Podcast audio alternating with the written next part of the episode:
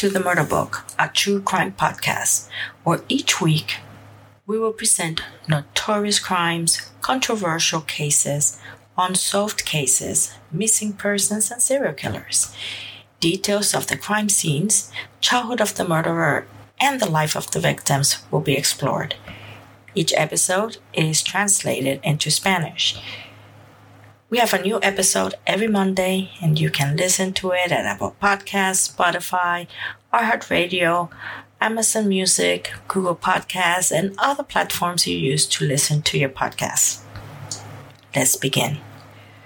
Due to the graphic nature of this episode, listener discretion is advised. Extreme caution for children under 13. This is part two of Joran van der Sloot's story. And in this episode, we will continue to talk about the mysterious disappearance of Natalee Holloway in 2005 in Aruba and the murder of Stephany Flores in Lima, Peru in 2010 simultaneously. Let's begin. It's June 1st, 2010 in Lima, Peru uh, the two brothers, uh, Richie and Enrique uh, Flores, Stephany's siblings, they just find out that Joran van der Sloot has been involved in the disappearance and possible murder of a young woman in Aruba five years before. And according to Enrique, he was telling his brother Richie what he found out. He said they both disappeared on May 30th. He took Stephany on the five year anniversary of the first girl's abduction. And like Stephany, the girl in Aruba had also met Joran in a casino, and despite countless searches, her body had never been found. Upon hearing this latest development, Richie knew that Stephany was in grave danger and he and Enrique needed to actively join the search. Miraflores was their backyard after all. The two men knew the hotels that foreigners tended to frequent. If Van der Sloot was still in the area, they would find him. Just after midnight, Richie picked up his brother Enrique, who was in waiting for him in the front door, in his hand, his brother held a photo of Stephany as well as a photo of van der Sloot that his wife had printed from the internet. Enrique was determined to find his sister, but from what he had read about van der Sloot's past, he realized that this was probably not going to end well.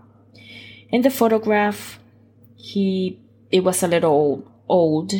Um, he could see a smiling Joran holding uh, sweatshirt that uh, that had the words "It's not nice to stare" on it. Armed with the color photos, the two brothers began driving from hotel to hotel. Van der Sloot was a tourist after all. He must be a hotel guest somewhere. The first step was La Casa Roja, a budget hostel they knew was popular with Dutch tourists. It was approaching 1 a.m. when the Flores brothers rang the doorbell of the three story uh, colonial mansion. The owners were Hare Krishnas, who ran a small vegetarian restaurant, one of uh, out of, the, of their guest house. And in spite of the late hour, they welcomed the brothers inside. However, neither they nor their guest recognized Joran from the photograph. From there, the two began a grid search of the bars, casinos, and hotels around Atlantic City Casino, but no one recognized Van der Sloot's photo. In the mean, in uh, one thing that the the brothers were thinking is that they both knew that Stephany was more likely dead, and neither of them wanted to put it into words. Three days had passed since she has last seen in the company of a suspected killer. Their sister was not one to be exploited, but physical strength has its limits. They had both viewed the casino video and saw how Van der Sloot had towered over her. Is if his intention was to kill her, she would not have had much of a chance. Shortly before three in the morning, Richie's uh, cell phone rang, and he did not recognize the man's voice on the other end of the line, and he never learned his identity. But the man said that he had news about Stephany, and he said, "Go to the Hotel TAC on República de Panama." The caller said, and then he hung up abruptly. Richie wasn't sure what to think, but they immediately headed toward the location. Um, the two brothers were unprepared for what they encountered as they approached the, the hotel. The entire block was awash in police lights.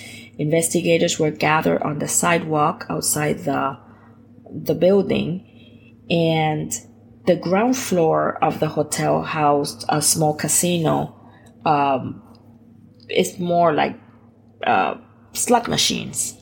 And again, it was surrounded by, by cops.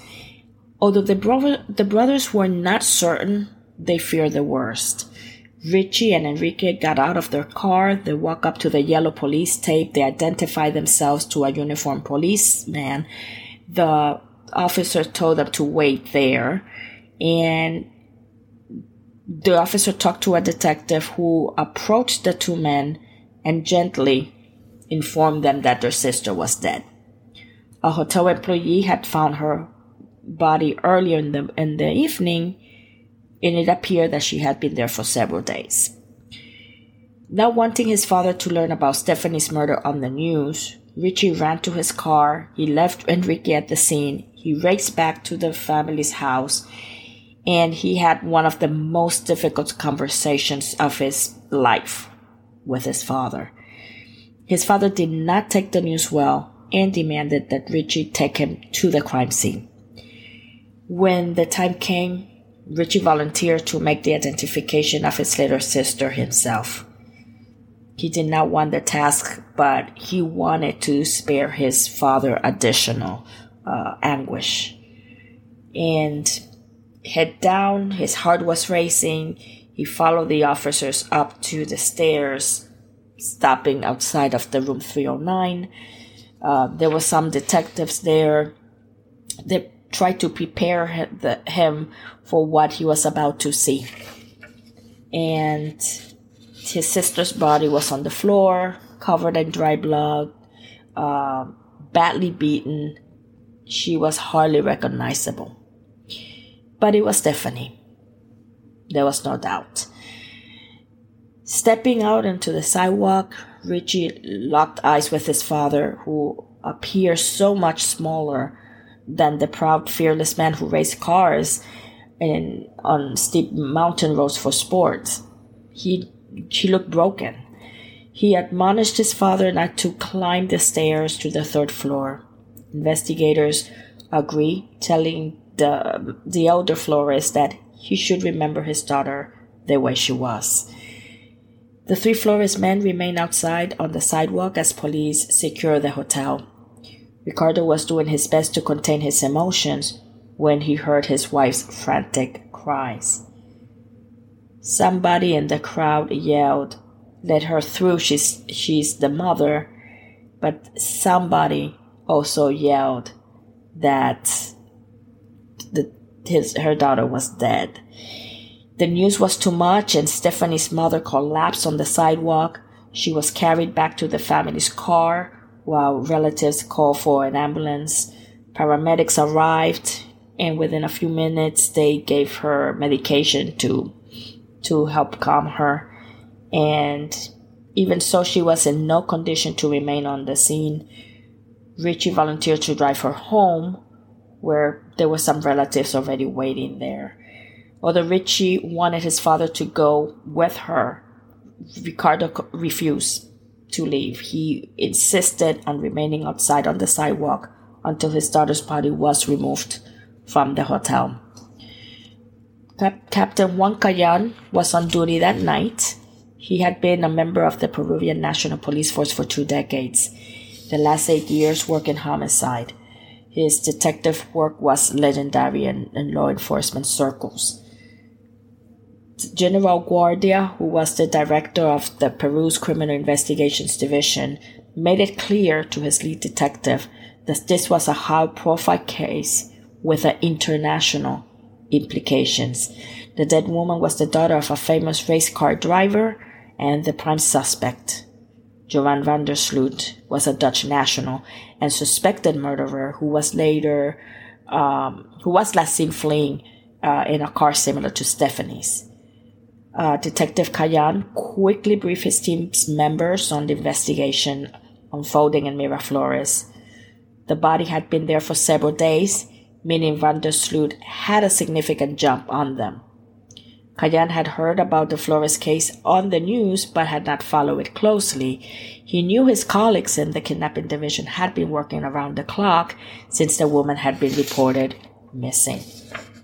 The detectives arrived at the hotel TAC and it was a frenzy scene. Members of the local media were trying to get inside the hotel and swarmed investigators as they climbed out of their cars. The victim's father immediately confronted Capitan uh. Ricardo Flores was on the sidewalk and begging to be led upstairs to see his daughter. Kayan ordered uniformed officers to keep the reporters at bay. Taking Ricardo aside, he explained that his son Richie had already identified the body, and for the moment, no one else was allowed to enter the hotel. Checking the door to room 309, uh, Kayan noted no signs of forced entry. The window was open. The smell of decomposition was faint, but unmistakable. Kayan and his men surveyed the bloody scene before slowly backing out of the room. The CSI team was and a representative from the prosecutor's office were on their way, and he did not want to do anything to compromise the evidence. Kayan promised himself that he would bring Stephany Flores' killer to justice. Kayan began interviewing hotel staff and quickly discovered that a guest on the fourth floor had returned to the hotel earlier in the evening worried about Joran van Adeli Marchena, the receptionist who had discovered the body, told Kayan that Elton Garcia, a guest for more than a month, had come into the lobby shortly after she had found the body. He seemed worried that Joran and the missing Peruvian woman whose disappearance was being followed on the news had, bo- had both been kidnapped. Adeli thought the timing of Garcia's inquiry was strange. The police had been summoned by her boss, but they have not yet arrived, and here was Garcia at the reception desk inundating her with questions about room 309 resident. Her exchange with the man in room 406 was disturbing enough to compel her to mention it to homicide investigators. Kayan took the stairs up to the fourth floor to interview the possible witness in room 406. The guest registry had listed Garcia as Albanian, but Kayan was a bit surprised when the, when the man in, in, that opened the door addressed him in Spanish. Kayan made a rapid assessment of Garcia. He looked like he hadn't sleep, slept in days. After introducing himself and refer- referencing Van der Sloot, the experienced detective, to a conversational tone, he knew the interview process could be intimidating. In response to Kayan's questions, Garcia explained that he had been uh, born in Albania but was married and lived in Uruguay, where he ran a small business. He had come to Lima the last week of April to participate in the Latin America pocket to- uh, poker tour. Garcia explained that earlier in the evening he had attended a dinner party at La Rosa Nautica, which is a bar and restaurant on Pier 4 of the Lima's Beach Circuit. And the event was being hosted by the Atlantic City Casino to celebrate the kickoff of the Latin American Poker Tour. This was the first time the tournament would be held in Peru, and local celebrities and government dignitaries were expected to attend. Garcia explained that even though Joran was not registered to play in the tournament, he told him he had come to Lima for that purpose only. Joran knew that some of the best players in the world would be at La Rosa Nautica that night, and he wanted to be there. But 11, by 11 p.m., when Joran had still not arrived, Garcia said he started to worry.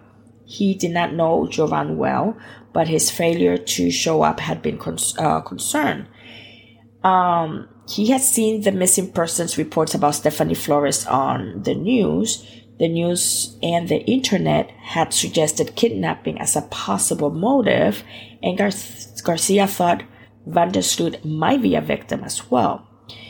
As the conversation continued, Kayan discovered that Garcia was acquainted with Stephany as well as Van der Sloot. Not only did Garcia know Flores, he told the detective that he had been the one to introduce Joran to her at, uh, at the poker tables one night. Although he had not seen Joran at the casino for several days, he had not made the connection that his friend was missing until he failed to turn up at the restaurant.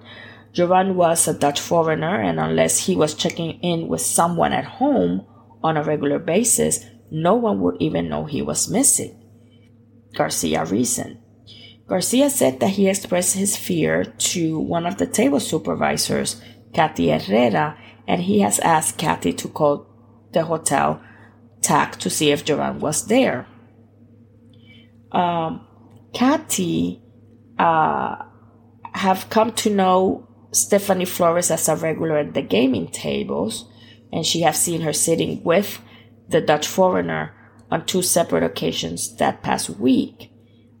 And she haven't thought much of, of it at the time. Joran was a quiet person. He seemed devoted to the task of playing poker. And on Saturday, May 22nd, Kathy saw uh, Joran at the casino and she invited him to attend Sunday services at the Emmanuel Evangelical Church in downtown Lima. The following morning, Kathy arrived at the church and she was pleasantly surprised to see Joran there. After the service, she walked with him out to the street and helped him hail a cab. This was the only time she had ever seen him outside of the casino. She was the one who called the hotel TAC asking for Joran. That would explain that call that the receptionist had earlier in the night. But Kayan thought, why had not Garcia make the call himself? He was fluent in Spanish. He had been a guest of the hotel for more than a month. So he asked uh, Garcia, can you tell me where you were at 5.20 in the morning on the morning of Sunday, May 30th? Kayan asked if this hotel guest had anything to do with the murdered room 309. He didn't want him to have the opportunity to concoct an alibi. Garcia claimed he was nowhere near the hotel TAC the morning Stephany was seen alive. He had stayed up most of the evening playing poker at the Atlantic City before heading to the Tequila discotheque in San Isidro with several casino employees. The group partied until well past dawn, and he did not return to the hotel until 10 o'clock that morning. Even though Garcia claimed to have met Van der Sloot for the first time in Peru, he suspected, um, the detective suspected that the two had a history, perhaps they knew each other from Aruba. Discovering Joran's phone number plugged in, in Garcia's cell phone contacts, he, he kept Kayan's suspicious percolating. From so from there, he goes back to room 309 um, to keep working on the case, on the crime scene. From the state of decomposition, the body appeared to have been there for at least three days. Yet no one had smelled anything unusual. Another troubling event. The employees of the hotel called the hotel's owner about the body before they alerted the police. Police quickly located the owner of the hotel TAC, Quan Bo, who is a 26 year old Chinese immigrant uh, who spoke fluent English uh, and Spanish. Bo told, uh, told investigators that he first learned of the body in room 309 when he received a call from a hotel employee on June 2nd, about 40 minutes past midnight. But instead of dialing 105, the Peruvian equivalent of 911, he raced to his hotel to assess the situation for himself. uh, Quan Bo told the officers that he had no idea who Joran van der Sloot was. He explained that he had no regular presence at the hotel. He employed managers to supervise the supervise the day-to-day business. In fact, he hadn't even seen the the name van der Sloot until he looked up room 309 in the guest registry when he was dialing 105 and discovered that the Dutchman had been a guest of his hotel since May 14. While he was waiting for the police to arrive, the owner had done a bit of video sleuthing on his own. He had isolated footage of Joran entering the lobby several days earlier in the company of a female guest. He only had enough time to review a very small portion of the tapes. The entire hotel was fitted with, with cameras. The team assembled a, uh, a chilling video timeline. The actual murder was committed out of detection with no cameras monitoring the interiors of the guest rooms. What was recorded was invaluable. Joran van der Sloot's movement from the time he entered the hotel lobby with Stephany Flores in the early morning hours of Sunday, May 31st, until he escorted her into his third floor guest room minutes later. And that was all in on tape. After arranging the footage into a chronological sequence, the detective reviewed it from beginning to end in disbelief. Evidence like this was rare in their line of work. The video, marked with a time code of 5:20 a.m., shows Joran van der Sloot approach the reception desk to request his room key. On the tape, Van der Sloot is seen wearing a wrinkled beige long sleeve shirt and blue jeans. He flashes the receptionist a broad smile as she hands him the key. Twirling the key from the end of the plastic keychain in his left hand, he looks confident and amused. His companion, Stephany Flores, trails behind, head hung low. Her movements seem sluggish, almost as if she had been drugged. Stephany is wearing a black t-shirt and a dark pair of jeans. Key in hand, Van der Sloot Flores take the stairs up to his room on the third floor. Moments later, another camera positioned near the door to room 309 shows Stephany following Joran into the hotel room.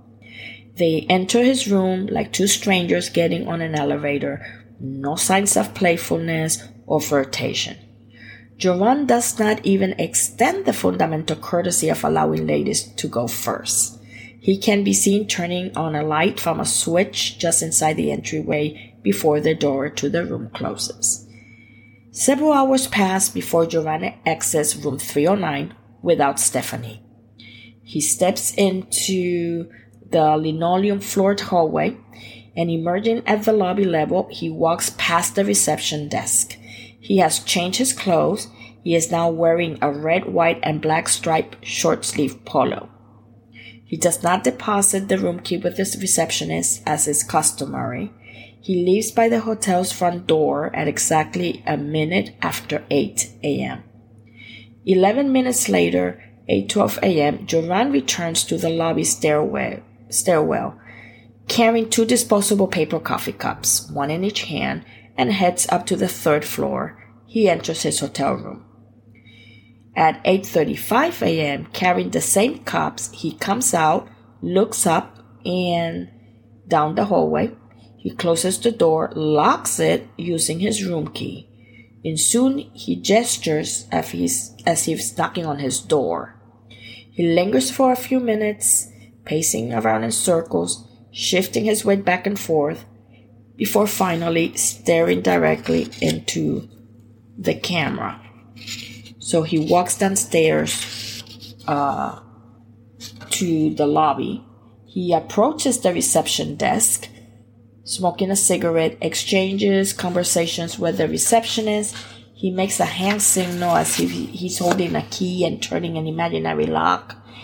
And at 8:39 a.m., a hotel employee, Reynaldo Cruz, unlocks the door for the Dutchman with a spare key. Joran stands behind him, the cigarette pinched between his thumb and forefinger, the two cups of coffee in his left hand. He looks nervous. Renato Cruz, he pushes the door open a crack, walks away. And Van der Sloot again enters the room, and 15 minutes later he emerges from room 309 for the last time, wearing a small green backpack on his back, carrying a beige case in his left hand. And moments later, the lobby camera records him in his final departure from the hotel TAC. He says nothing to the receptionist as he walks out into the morning sun. He climbs into what appears to be Stephany's Jeep and disappears. Okay. So, room 309 is, of course, is an evidentiary gold mine. Police investigators produced 53 color photographs and a detailed hand-drawn sketch of the room before they were done.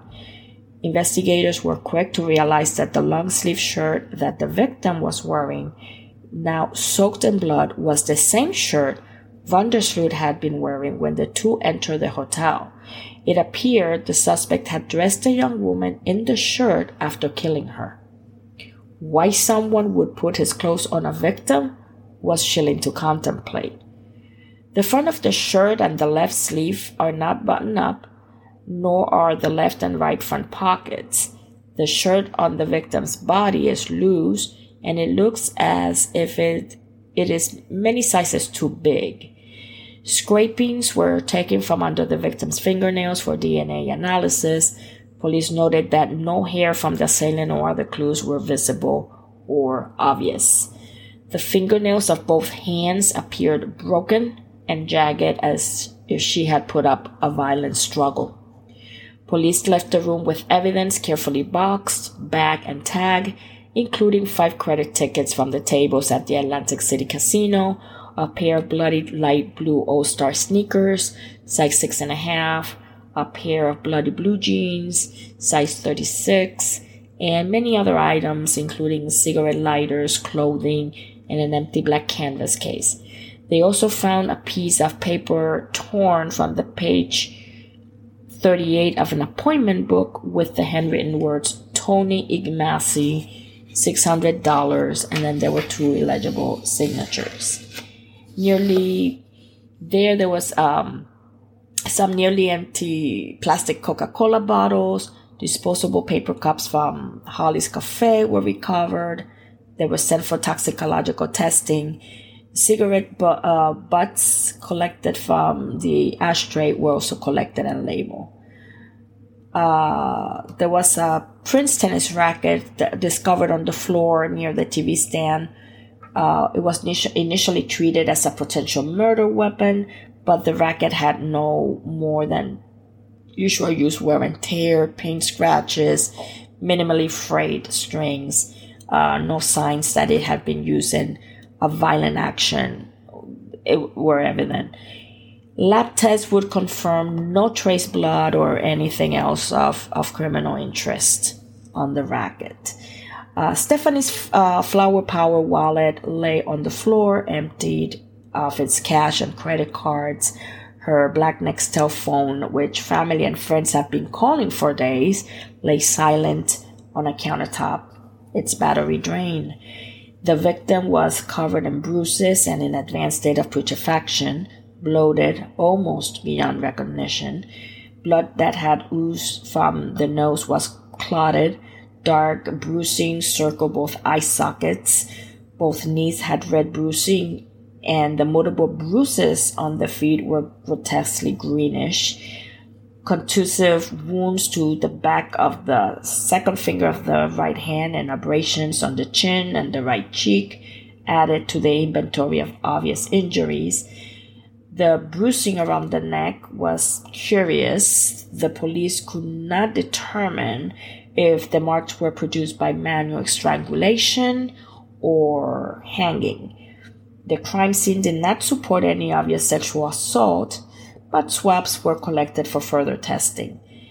There were recoverable fingerprints everywhere on the outside of the transparent ashtray on the nightstand, on the plastic soda bottles, three disposable cups, on the gaming tickets from the Atlantic City Casino. Uh, the crime scene uh, technicians now spray the room with luminol to test the, the blood. Uh, luminol reveals invisible blood by um, chemiluminescence, so it glows when it mixes with a specific reactive agent. At crime scenes, the reactive agent is the iron in the hemoglobin of human blood. So after luminol is applied, even trace amount of blood are going to emit an eerie blue light. So the test in this case was shocking and revealing. When they turned on the lights, glowing traces of luminescent blood were everywhere under the bed, on the floor by the dresser, on the on the bone color tile of the bathroom floor. Um, the detectives now turned his uh, the focus on to the bathroom, and not only did the sink test positive for blood, but the shower floor also glowed with the evidence. The suspect appeared to have showered before fleeing the scene. The police developed a straightforward working theory. They believed Stephany had been lured to the room, was beaten, robbed, possibly even tortured in an attempt to get the passwords to the credit cards that were missing from her wallet before finally being strangled. Van der Sloot's modus operandi, they concluded, was selecting his victims in casinos and or gaming rooms where women who play these games go and through deceit he obtains his victims money. Plain and simple. This was a robbery turn homicide. It was possible that Joran needed Stephany's credit card numbers to pay the entry fee for the tournament. Perhaps he had lured Stephany to his room with hopes he could convince her to loan him the money to register and she had refused. Like in the United States, under Peruvian law, all individuals are presumed innocent until proven otherwise. However, the five detectives working the case knew that they had their man. Now they needed to find him.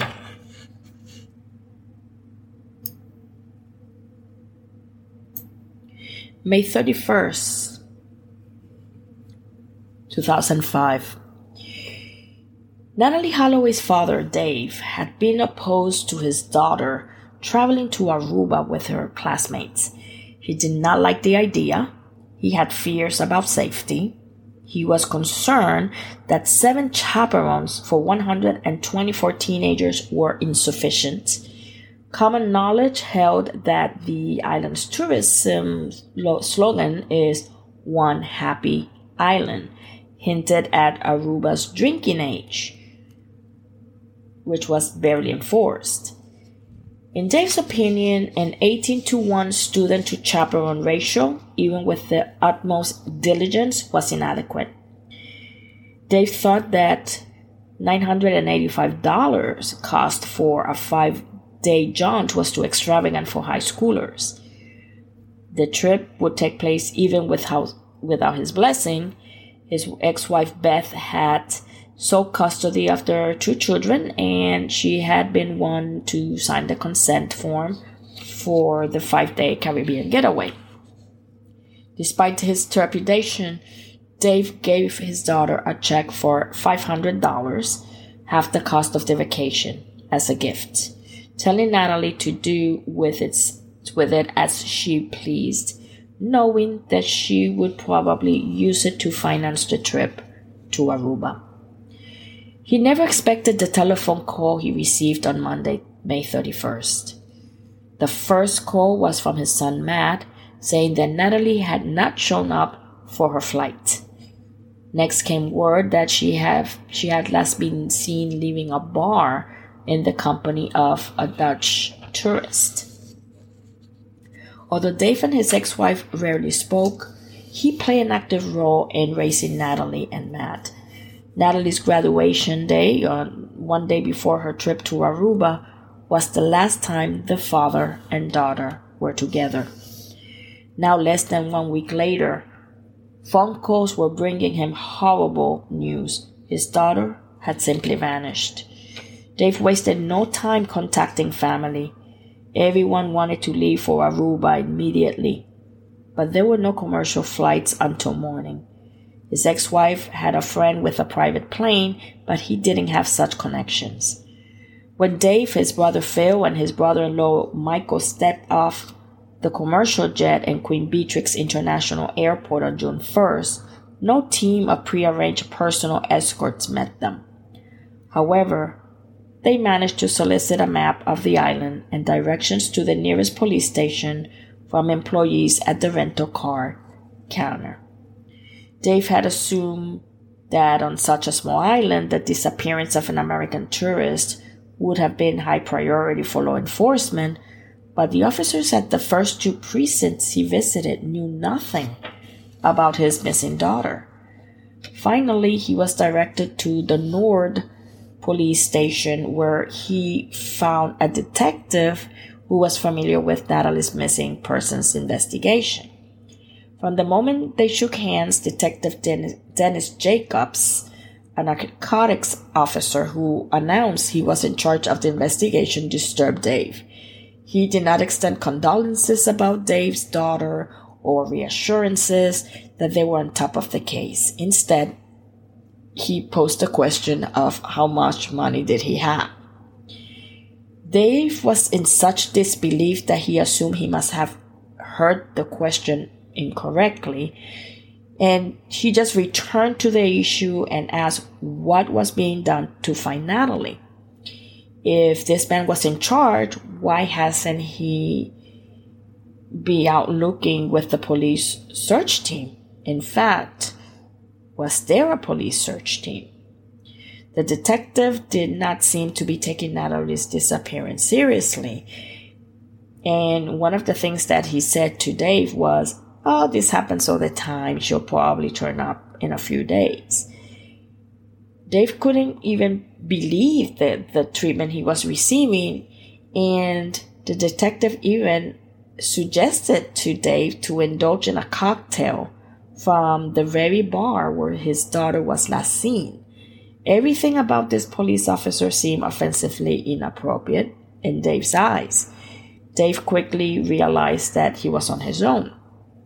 What Detective Jacob, uh, Detective Jacobs have not told Dave Holloway was that he and fellow officer Sergeant Kelly had spent the prior morning interviewing Joran Van der Sloot, one of the three men last seen with Natalee. The interview taken in Papiamento at 11:20 in the morning on Tuesday, May 31st, was the first of more than a dozen statements the teen made to police about his night with Natalee. His story was similar to the tale he had told the group of Americans from Alabama in the driveway of his home that past Monday night, but they, there was some new details. Joran painted Natalee as both drunk and belligerent, saying that he, when he and his friends, Deepak and Satish, pull up in front of the Holiday Inn, after the journey to the lighthouse, Natalee opened the car door and fell to the ground. And he said, and quote, I went out by the same door and helped her get up. The girl told me not to touch her and pushed my hands away. I watched as she then walked in the direction of the lobby of the Holiday Inn. I had not seen anyone in the lobby. My friends Deepak and Satish had told me they have seen a dark skinned man in the lobby. They further told me that this man was a guard. End quote. Claimed that Natalee was learning or leaning against one of the columns uh, neck, uh, near the entrance to the resort when the three drove away. Detectives had also interviewed Deepak and Satish Kalpoe at the police station, the uh, Bubali police station. Deepak's statement was also taken in Papiamento, and Satish spoke uh, in Dutch to the officers. Like Joran, the brothers agreed that Natalee was drunk They claimed they that she approached their uh, their Dutch friend at Carlos and Charlie's, begged him to join her on the dance floor. Deepak said that Joran had declined her invitation. Satish remembered that Joran had indeed danced with the white girl that night. The brothers each recounted standing at the bar, drinking whiskey and cokes and shots of Bacardi, but neither man mentioned the body shot that Joran claimed to have sucked off Natalee's stomach. Deepak told the officers that when Natalee's friends saw her hanging out the rear window of his car, they were upset. And Deepak recalled, quote, I parked my car and I told the girl that she should go with her friends. She refused to do this. She said that my car was beautiful and she wanted to drive around for a while. I told Joran that I didn't think it was a good idea that she remained with us because she was drunk and I didn't want any problems. End quote. During the drive, Deepak said that Natalee and Joran were kissing. Joran was touching her breast. He also claimed that at one point, when they had reached the lighthouse on Arashi Beach, the northernmost tip of the island, Natalee fell asleep. He told Joran to wake her up and ask her what hotel she was staying at, and he heard the girl tell Joran the Holiday Inn. Satish's uh, statement to police was remarkably similar to his brother's, particularly the part about dropping Natalee at the Holiday Inn. Uh, the younger couple recalled that Joran was kissing and touching Natalee in the back seat of the of his brother's car, and that she appeared drunk. The two brothers also recounted how Natalee spilled out of the back seat and to the pavement in front of the Holiday Inn and had refused Joran's help getting inside. Like Joran, they also describe a dark skinned man standing in the lobby who they claim must have been the last person seen with Natalee Holloway. He's approximately one, uh, he said, this is, I'm going to quote this directly. He said, He's approximately 1.8 meters tall. He has a heavy set body. He has close cropped hair. He wore a black t shirt. He wore black cotton long trousers, which most of the guards wear. He had a walkie talkie in his hand and spoke by means of the walkie talkie. Um, Neither Beth or Dave's group were apprised of these interrogations or any other actions that, that were taking place on behalf of their daughter. Beth was sure that she had seen Deepak's car in the parking lot of police headquarters on the morning she came to give an official statement to the police, but detectives failed to mention that they have spoken with the three young men. Before Dave and Detective Jacobs parted ways at the Nord police station that, mor- that day, Jacobs cautioned him that he had received reports that his ex wife and her uh, party had been knocking on the doors of crack houses in some Aruba's seedier neighborhoods, following up on tips provided by local drug addicts in exchange for cash. Um, and he wanted to persuade her to refrain. Aware that Beth and Jug had the drug deal gone wrong angle covered, Dave and his group began searching the remoter beaches and backcountry.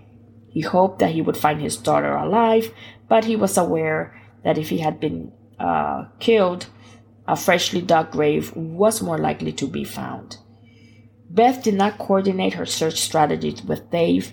Her parallel efforts had her uh, plastering missing person posters of Natalee across the length and breadth of the island. The posters featured two color photographs of Natalee and a physical description blue eyes, long blonde hair, 5 feet 4, 110 pounds. And soon everyone in Aruba was aware of the young woman's disappearance, but the story was about to be international news. Frustrated by what she perceived as police ineptitude, Beth turned to the cameras, first granting an interview to a local TV station. By June 2nd, the family's heart wrenching plight ran in USA Today and had been picked up by the cable news network CNN, and soon all the other networks followed. Beth Twitty held by he held she held up two cell phones and said, quote, Natalee, you can reach me on your cell phone. I have it and it's set up for international use now. And I also have my cell phone.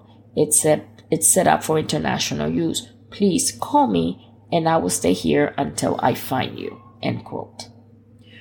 Her missing persons case was becoming mainstay Cable's new father, which had recently been dominated by the arrest of Michael Jackson's um, for child molestation charges. When Beth and Dave first landed on in Aruba, local interest in their daughter was moderate. Now it seemed the whole island was looking for Natalee. For six days, police officers, members of the Royal Dutch Marines, hundreds of volunteers, including Aruban citizens and American tourists vacationing on the island, combed the beaches and hiked the desert looking for any fresh disturbances in the earth. By Saturday, June 4th, 10 investigators from the FBI joined the three agents who had already been dispatched to the island.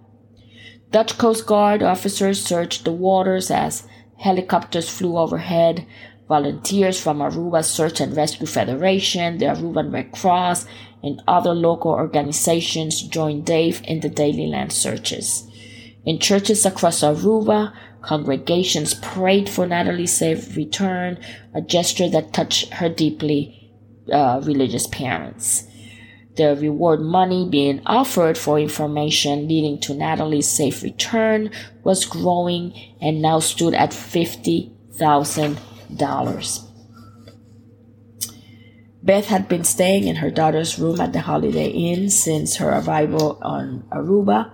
And the hotel employee in fresh uh, came to the room and told her that they have located a video footage from cameras outside of the lobby that they thought they have spotted Natalee. The employee escorted Beth and Jug to a nearby room where they found a group of uniformed police officers around a video screen. And they asked her, Is that her? Is that Natalie?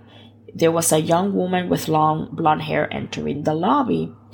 And Beth looked at it and say, No, that's not her.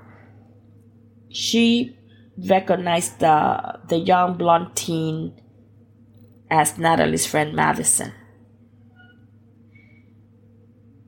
So they kept looking through the video of the rest of the evening, and there was no sign of Natalee. There were no signs of Joran, Deepak, or Satish either. Beth remembered the scene that Joran and Deepak had been willing to recreate the night of the confrontation in the Van der Sloot's driveway, Everyone, Joran, Deepak included, had returned to the Holiday Inn, and there, Joran and Deepak have performed a convincing reenactment of the events, demonstrating exactly where they have dropped off Natalee. If the story had been true, the cameras would have recorded the incident. The boys have concocted the entire story. The story and the video footage did not match. There was no dark skinned security guard on staff, not that night or any night. The three young men had flagrantly, flagrantly misled the police. The evidence of what was not on the tape proved it. Everything Joran had said had been a lie. Beth was now confident investigators had all the information they needed to arrest him. June 2nd, 2010, Lima, Peru. Ricardo Flores made a vow to himself not to leave the hotel TAC until his daughter's body was removed from the hotel. Just after 4:30 a.m., when Lima was still dark, Detective Tong and two other officers wheeled the gurney, supporting a casket draped in black, up the ramp from the hotel's underground parking garage Stephany's father understood the feeding frenzy that occurs when reporters and photographers try to capture the scene of a murder and a body's removal, especially when famous people are involved. He was so grateful that a friend had provided a proper casket so that his daughter would not have to suffer the indignity of being carried out in a body bag for the entire world to see. Captain Juan Cayan told Flores that his daughter's body would undergo an autopsy later that morning. He simply wanted to to be home holding his wife, who he had last seen collapse in, in grief on the sidewalk.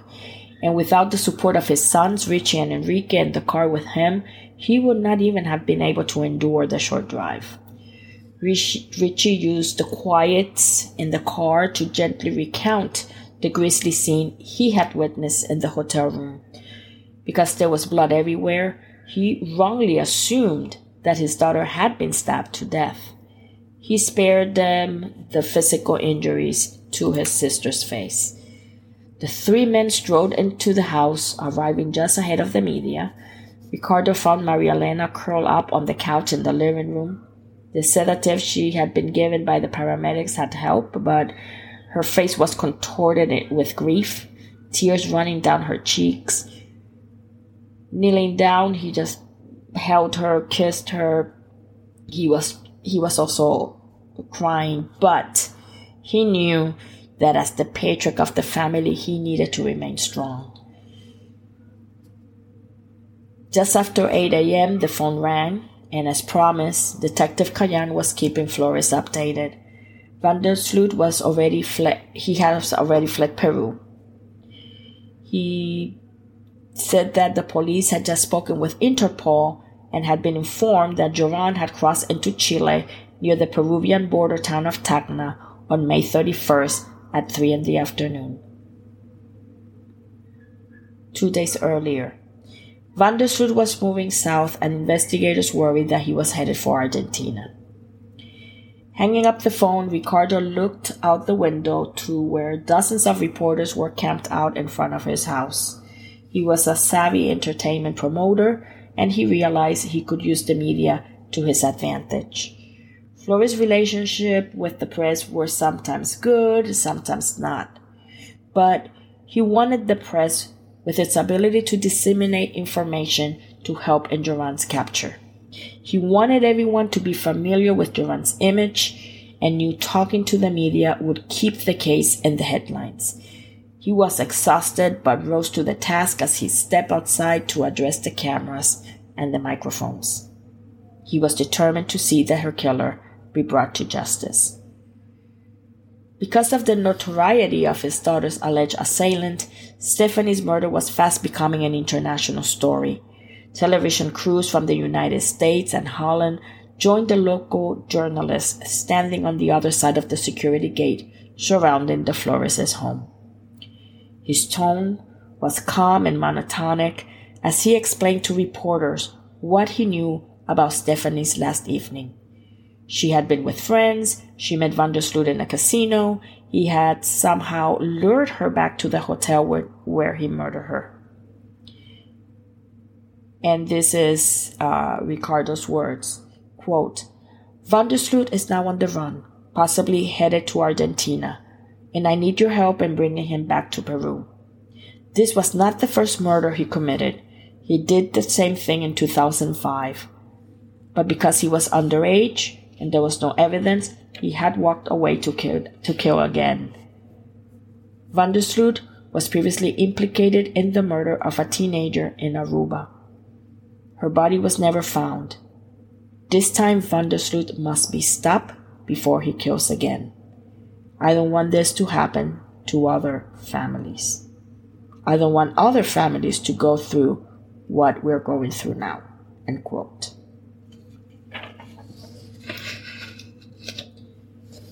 He finished holding up two photos of Joran as a teenager dressed in the, the lime green striped polo shirt.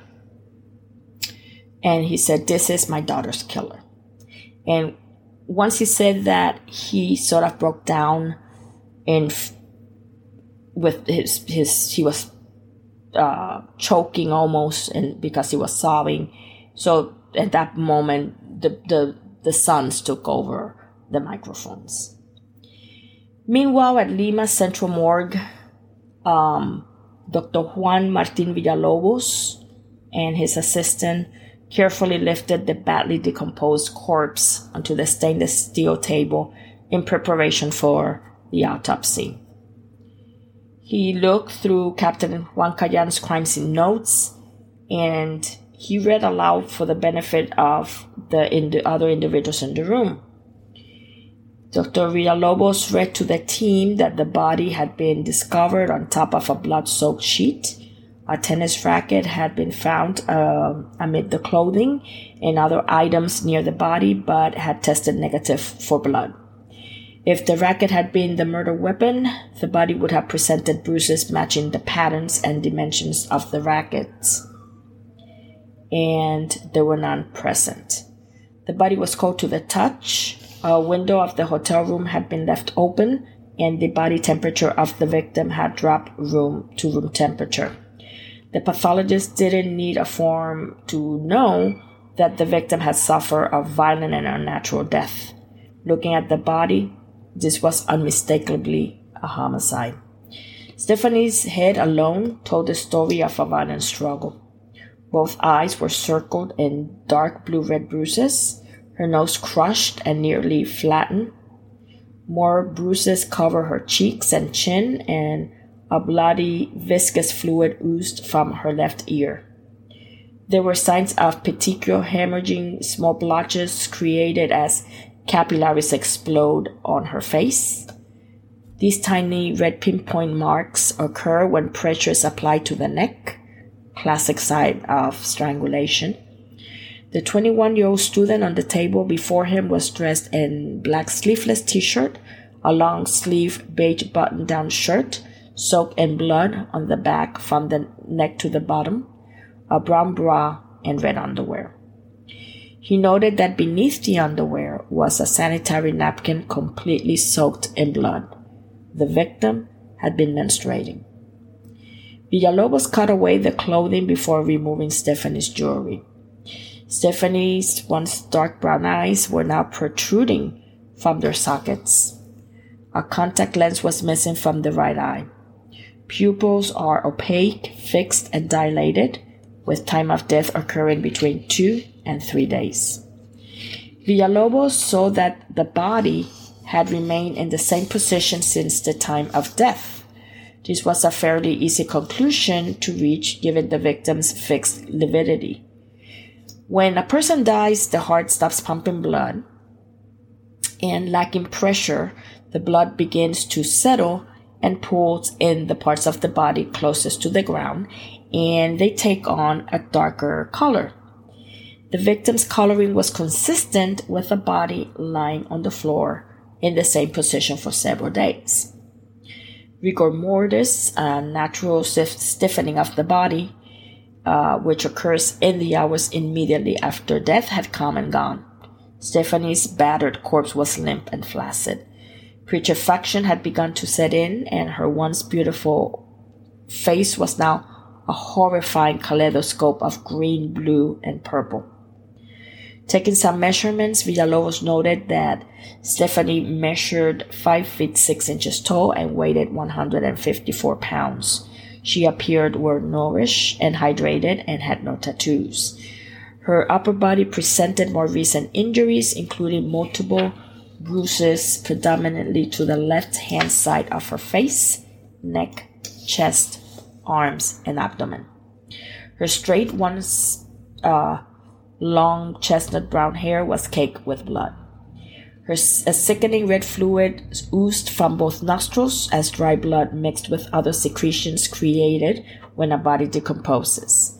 Her lips appeared blue and moist to the touch. Her teeth were intact. Bruising around the neck was consistent with strangulation. More bruises and lesions were present on her chest. Her stomach appeared distended and was covered with bruises and lesions as well. More bruises, lesions, scrapes, and cuts covered her upper and lower extremities. The second finger on her right hand had battle injuries. She had fought hard, but in vain. Villalobos found no signs of recent sexual activity. Based on examination, Stephany Flowers, or Stephany Flores, I should say, was a virgin. There were no signs of trauma to the top of the cranium, but there were internal lesions on the scalp and the rear base of the skull. The soft tissue of, of the brain in an advanced state of putrefaction, had turned brittle. Dr. Villalobos discovered a hemorrhage to the dura mater, the tough uh, fibrous membrane that in, envelops the brain and spinal cord. Another hemorrhage was found in the fossa media, media, which is the home to the brain's temporal lobes, which controls speech, vision, and memory. Subarachnoid hemorrhages of the cerebellum were noted. Essentially, blood vessels just outside of Stephany's brain had ruptured, allowing blood to flow into the empty space between the brain and the wall of the skull. The buildup of blood would have created pressure on the brain. Usually, this will result in an intense headache, nausea, vomiting, and, and perhaps even unconsciousness. But Villalobos doubted the brain injuries themselves were enough to kill this young woman. Had the assailant inflicted these injuries alone, in all likelihood, Stephany Flores could have been saved. Villalobos probed his fingers into the muscle tissue of Stephany's neck. He discovered bright red hemorrhaging uh, lining the third, fourth, and fifth cervical vertebrae, indicating that she had been choked. Her neck had not been broken, contrary to prematurely leaked news reports. An X-ray of the, her hyoid bone, which is a fragile, uh, fragile bone in the neck position under the jaw, it raised the possibility that Stephany may have been alive, but unconscious for quite some time before succumbing to her internal injuries. When the horseshoe-shaped hyoid bone is broken, it almost certainly means strangulation but Stephany's hyoid bone was intact. Dr. Villalobos discovered a white plastic gastric band in the young woman's stomach. Stephany, it appeared, had struggled uh, with her weight, that she had surgically placed a bariatric band. Toxicology results from the samples revealed the presence of amphetamines. The discovery of, of, amphetamines in Stephany's system prompted a range of speculation and theories. Amphetamines, however, are not, class- are not a classic drug associated with date rape. Amphetamines are stimulants with effects just the opposite of sluggishness and lethargy. More likely, Stephany's behavior on the video was the consequence of extreme fatigue and alcohol consumption. The tape in the hotel is timestamped 5:20 a.m and the casino footage had shown her sipping a glass of wine. Additional tests for cocaine, barbiturates, marijuana, and other illegal drugs came back negative. The presence of amphetamines most likely had no bearing on the criminal investigation. The deteriorated condition of Stephany's body made it impossible to get a blood sample from her remains Instead, a sample was obtained from the blood soaked shirt from, uh, that was found on her body. Stephany was type A. No other blood but hers was found at the crime scene. Perhaps the most disturbing finding in the autopsy was the possibility that Stephany may have been drifting in and out of consciousness for hours after her attack, helplessly lying on the hotel floor room. Her arms, fingers, and legs were blue and cyanotic, indicating that the deficiency of oxygen in her blood occurred before she died, rather than after she died. The horrifying scenario had Joran showering off the evidence as Stephany, alive but barely conscious, lay on the hotel room floor. As for the cause of death, Dr. Villalobos explained that Stephany's body had remained undiscovered for two to three days, had been in bad shape, and had been, in his words, in a state of putrefaction that makes an autopsy difficult. He concluded that Stephany's death had been caused by the combined result of the damage to the brain and cervical trauma due to choking.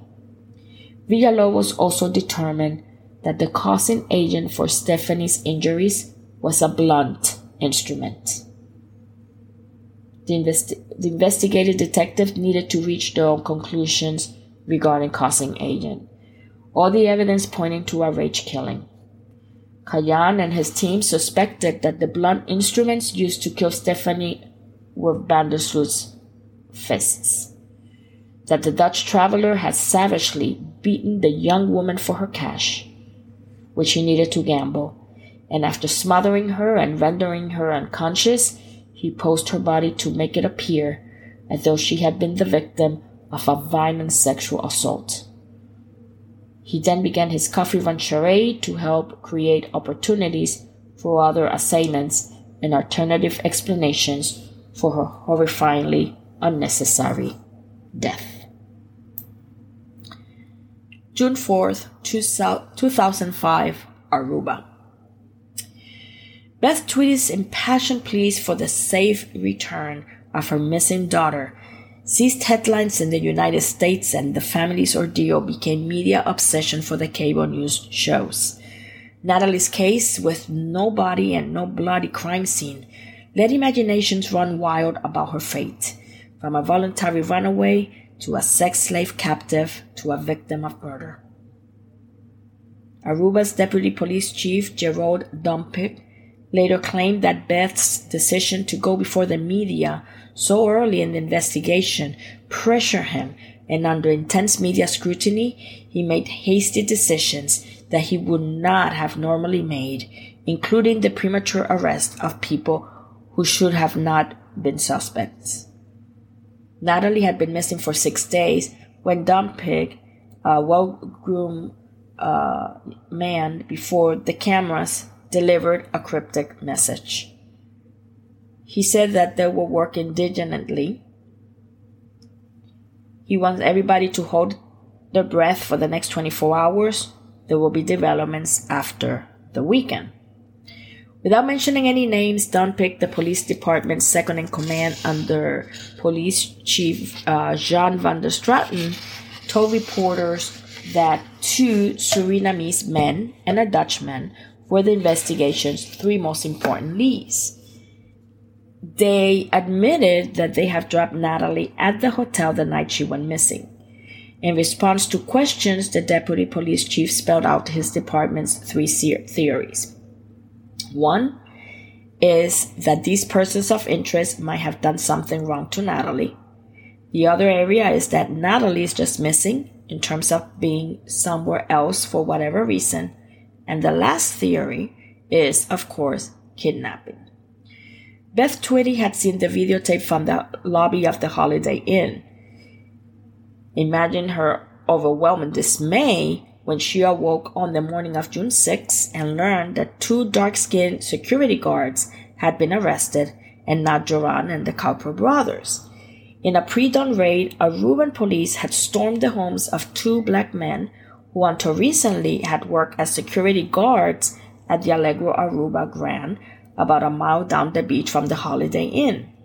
Security guard Antonius Mickey John was asleep in his bed when a police tactical team knocked on the door of his house.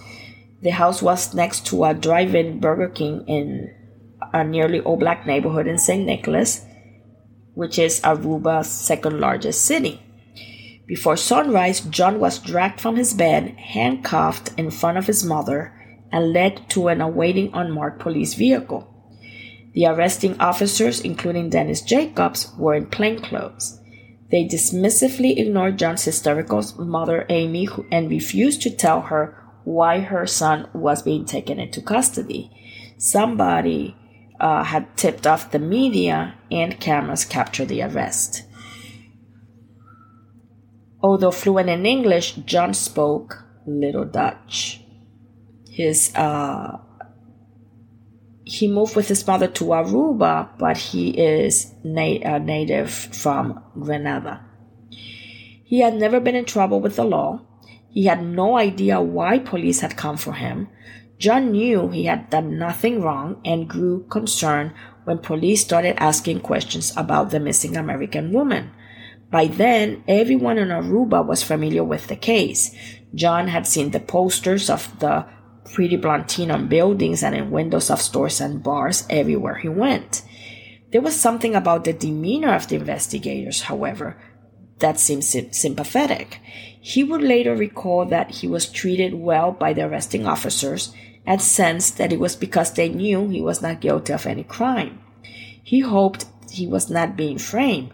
He was a black man living on a Dutch colony and knew that racial inequality was a serious problem.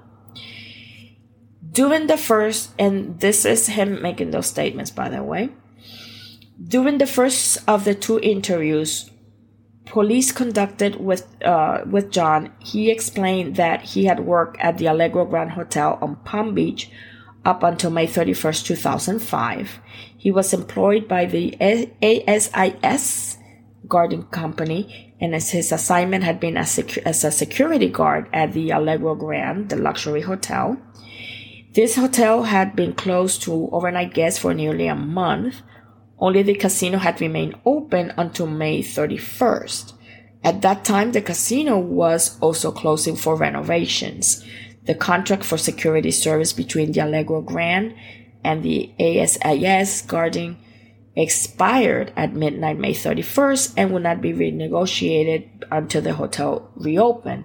Therefore, John found himself temporarily unemployed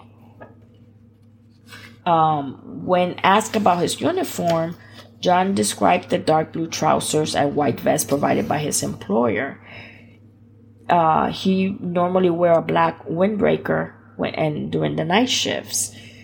The dark color slacks and the black jacket matched the outfit that Deepak and Satish had described to police. They asked him, Do you ever go to other hotels when you are working? And he said, I sometimes walk to the Radisson and the Holiday Inn. And so they asked him, So when was the last time you were at the Holiday Inn? And he, his answer was, On Sunday, May 29th, around noon, I went to the hotel for the celebration on the beach.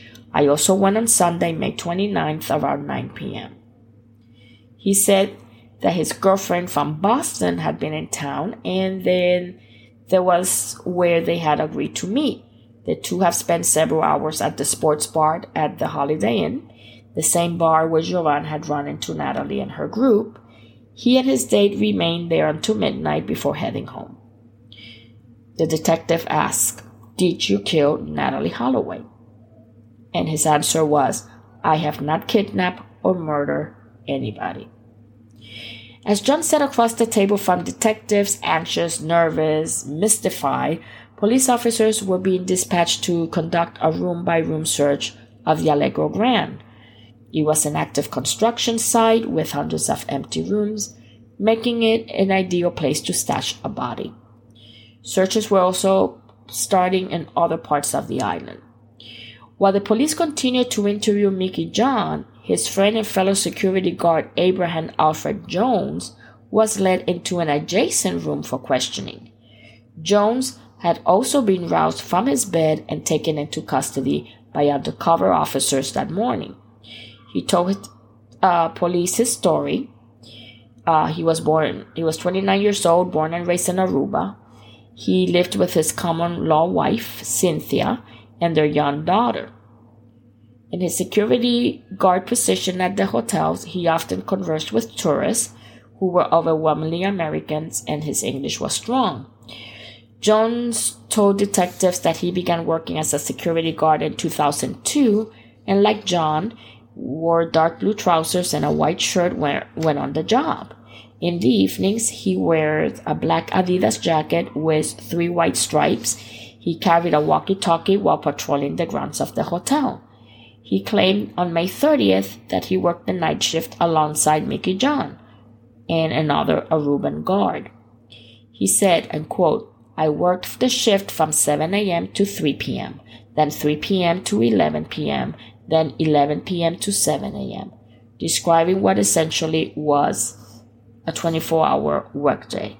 After my shift, I sometimes go to the Holiday Inn to enjoy the live bands. End quote. They ask him, Do you ever meet or speak with the girl in the posters? Referring to Natalee Holloway.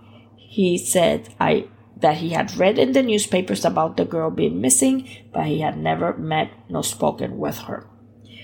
After the interrogations, Mickey John and Abraham Jones remained in custody in separate facilities.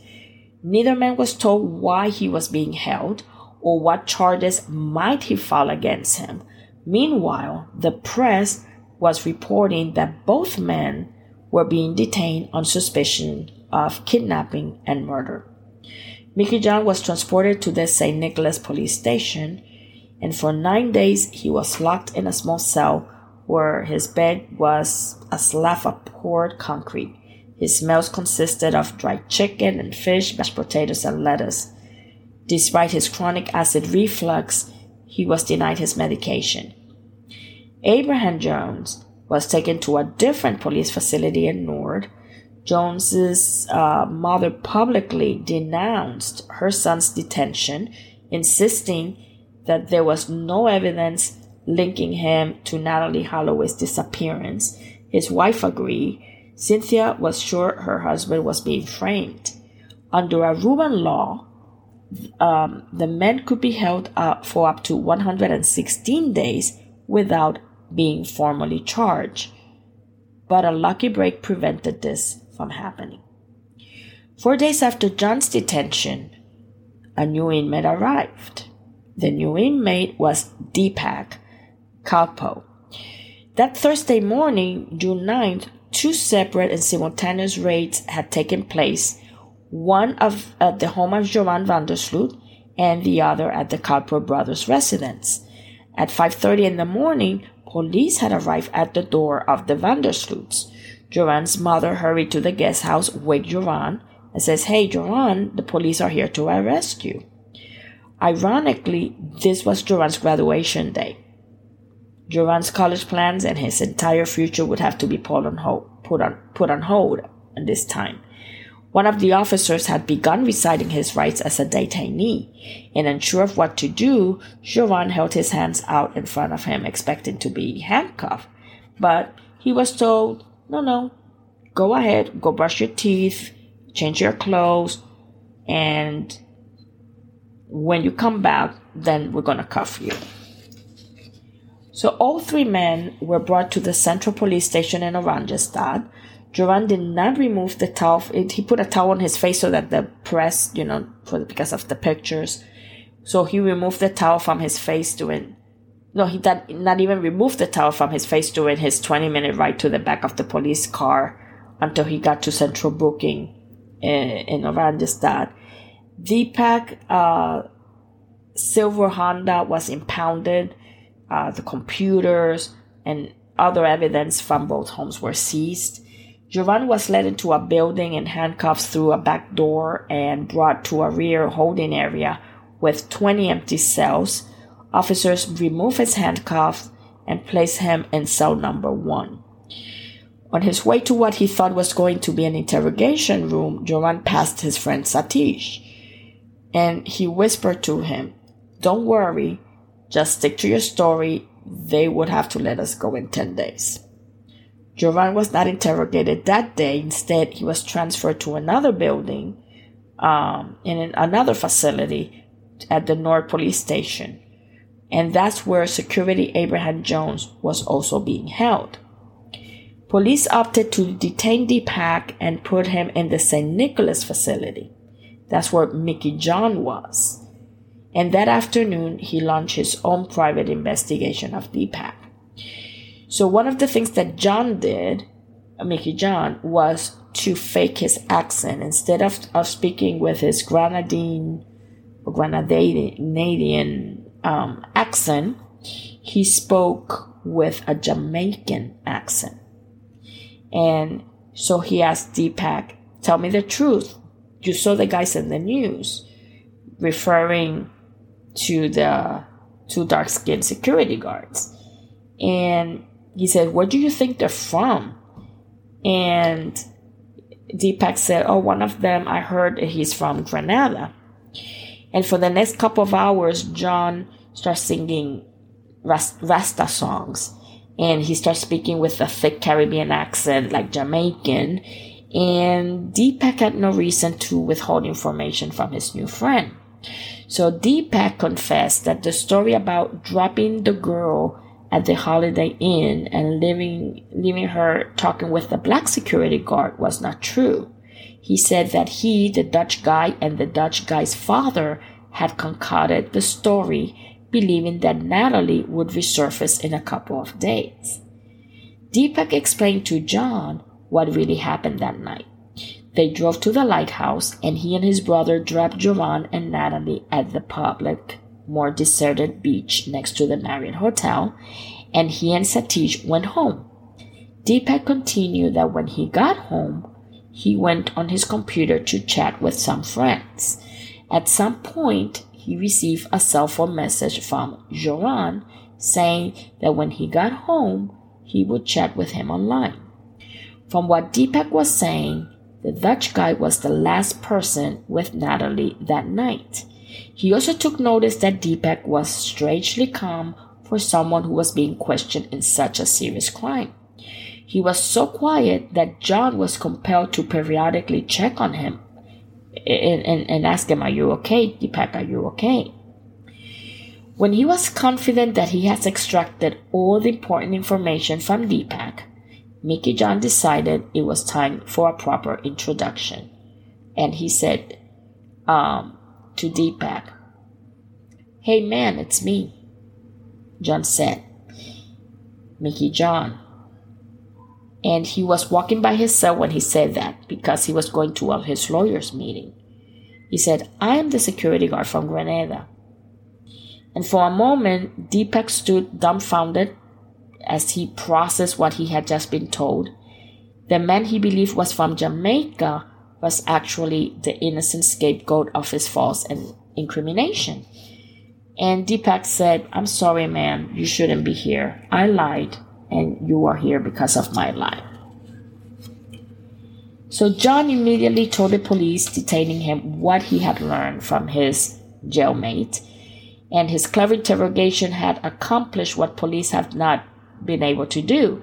So now, with this new version of events, all the suspicion pointed to Joran van der Sloot.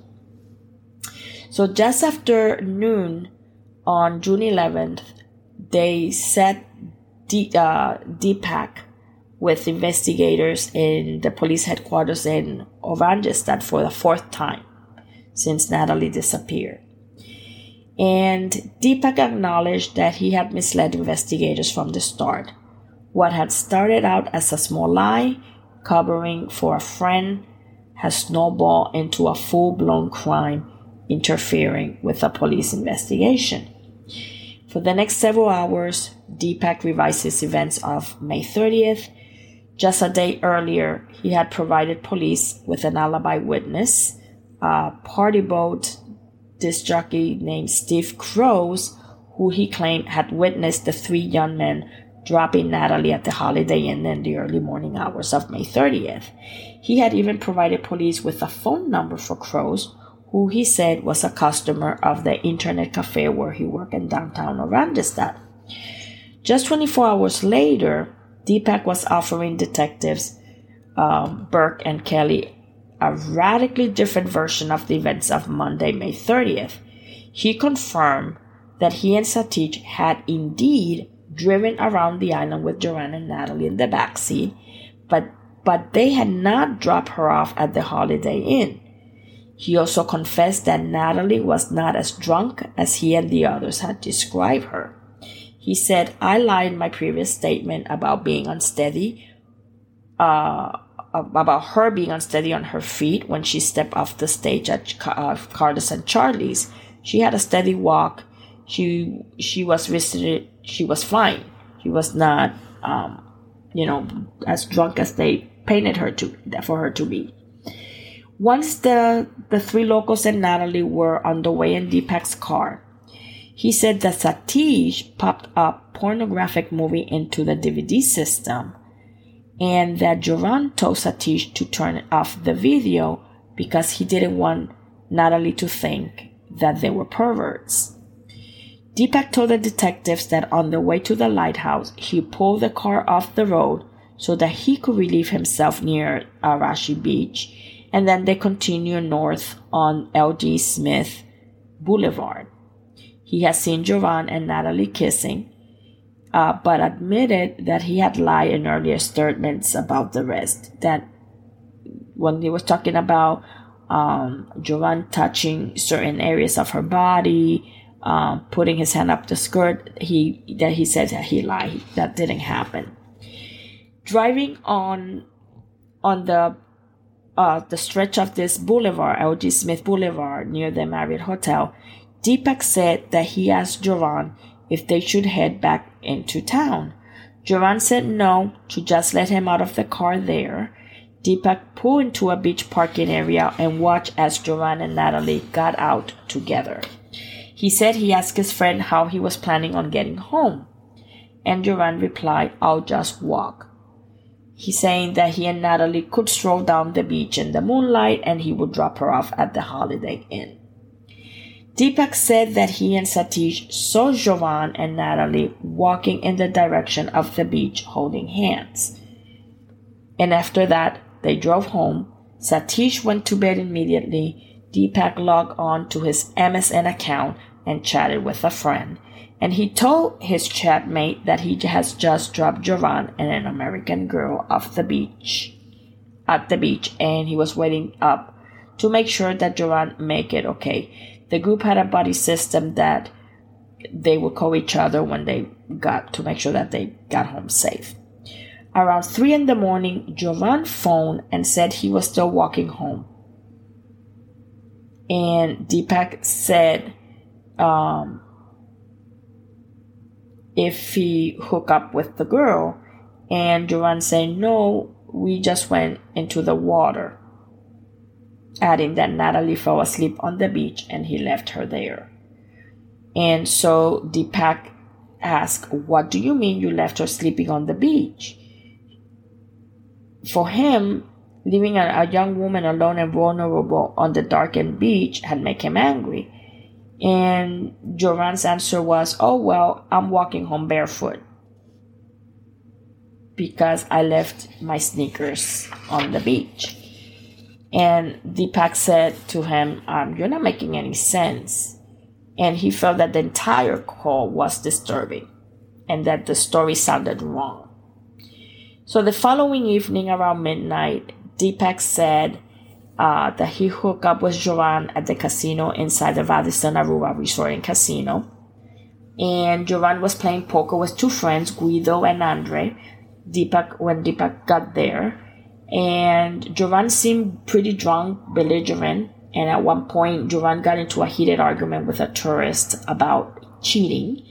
The three friends dragged Joran out of the casino. Guido and Andrea went home, and Joran wanted to keep playing cards. Deepak said the two climbed into his silver Honda and headed to the casino at the Wyndham Hotel to play blackjack. While pulling into the parking lot of the Wyndham, Joran received the angry call from his father about Americans camped out in front of the house. After the conversation, Joran said to him that if he had been his that it has been his father calling and there were the police were there at his house. Joran told him that it was about Natalee, that she was missing, and despite being told by his father to stay at the Wyndham, Joran and Deepak drove to the Van der Sloot home. And Deepak said that Nat- that um, Joran said, "What the f is wrong with that bitch?" And then he said to Deepak, if the police ask any questions, we should say the following. We left together with the girl when we departed uh, Carlos and Charlie's, that we drove around, that I had kissed and fingered her, that she fell asleep in the car, and that we have returned her to the hotel. Joran realized that he only had a few minutes to come up with the story with Deepak and Satish as his alibi. Deepak admitted that Joran had heard um, his father when he told him to wait at the Wyndham. He said that he and Joran were still in the parking lot preparing to go into the casino when the call came. Joran insisted to Deepak they drive back to his house rather than wait for his father and the police. He didn't want the embarrassment of a confrontation in a public place. He needed time to craft a story and make sure Deepak was on the same page prior to any questioning by police. Deepak described Joran ordering, Get your brother on the phone as they pull up to his house. Deepak said that he t- then told Satish exactly what he was supposed to say if anyone tried to question him.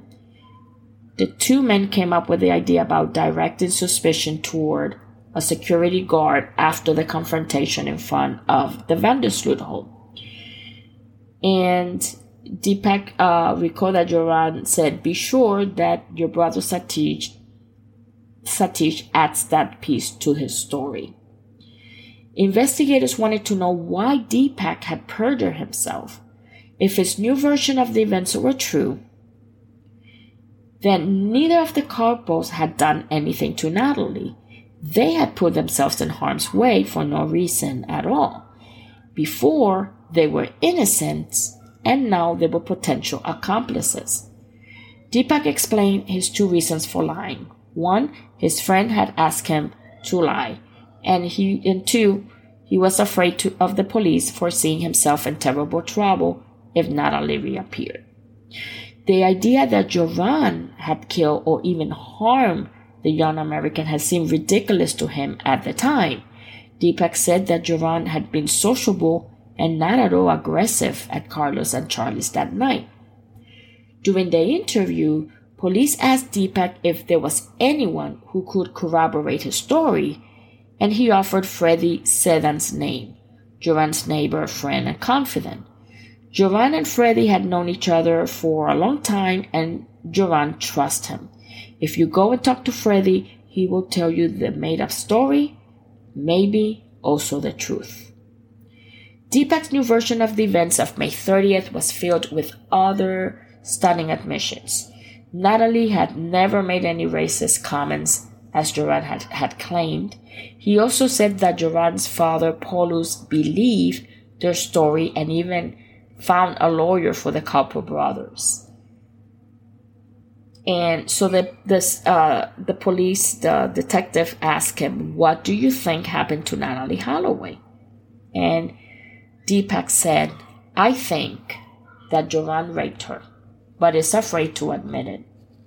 I don't think he murdered her." So they ask him, "What do you? Th- what makes you think he raped her?" And he says, "I think that because he doesn't want to tell the truth." Shortly before midnight, um, two detectives, uh, uh, Trump and Shaniro uh, Kelly, loaded the prisoner Deepak back into the police car and returned him back to the cell and to his cell at the police station in St. Nicholas. Deepak told officers that during one of his visits to Van der Sloot, the Van der Sloot home in the days after Natalee went missing, Joran's father had come into the room with a law book and explained what they needed to know in case they were arrested. According to Deepak, Paulus Van der Sloot told them that authorities were required to advise them of their rights, that they would first be held for six hours, that they could be locked up after that, that they would have to be brought before a district attorney within two days that the district attorney could decide to hold them for an additional eight days, that the judge commissioner w- could order them held for another eight days. So in total, they could be held for 116 days, and after that, they could go home because without a body, the police did not have a case. So Detective Trump said, so Joran's father gave you guys some legal advice, and the, and Deepak confirmed, yes, that's correct. Paulus Van der Sloot supposed no body, no case statement to his son and the Kalpoe brothers prompted the police to open an investigation into Mr. Paulus Van der Sloot's possible involvement in the cover up of the crime. Was this textbook legal advice or something more sinister? How would Paulus Van der Sloot know that there wasn't a body unless he had inside information? There was even speculation that if Natalee had been murdered, Paulus had helped dispose of the bodies. Over the next few days, Deepak described the admonishment that he and Joran had received from Paulus the night Beth, Beth Twitty's um, group came to the Van der Sloot home to search for Natalee. And after the reenactment at the Holiday Inn, where Deepak and Joran had provided the blow by blow account of Natalee's um, getting out of the car and getting into the hotel lobby, when they returned to the house, Paulus scolded and lectured them. And he asked them, How have you now learned your lesson? And Deepak said that he, he answered, Yes, never give a ride to a stranger. This is the end of this episode.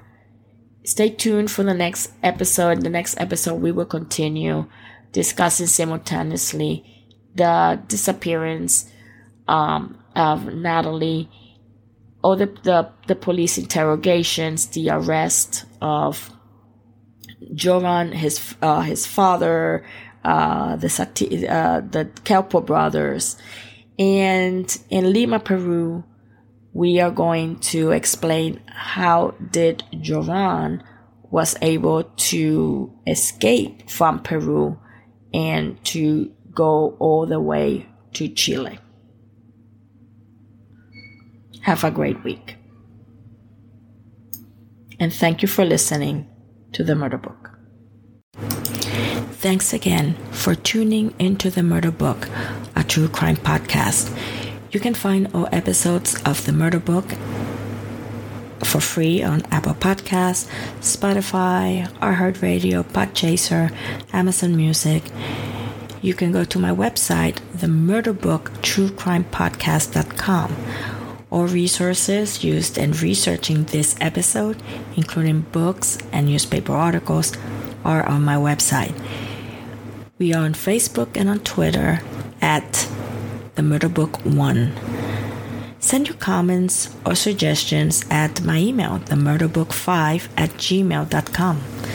Please subscribe and leave a five star rating so that others can find this podcast and it helps me get better.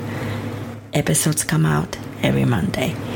And there's a Spanish version for this episode. Enjoy your week.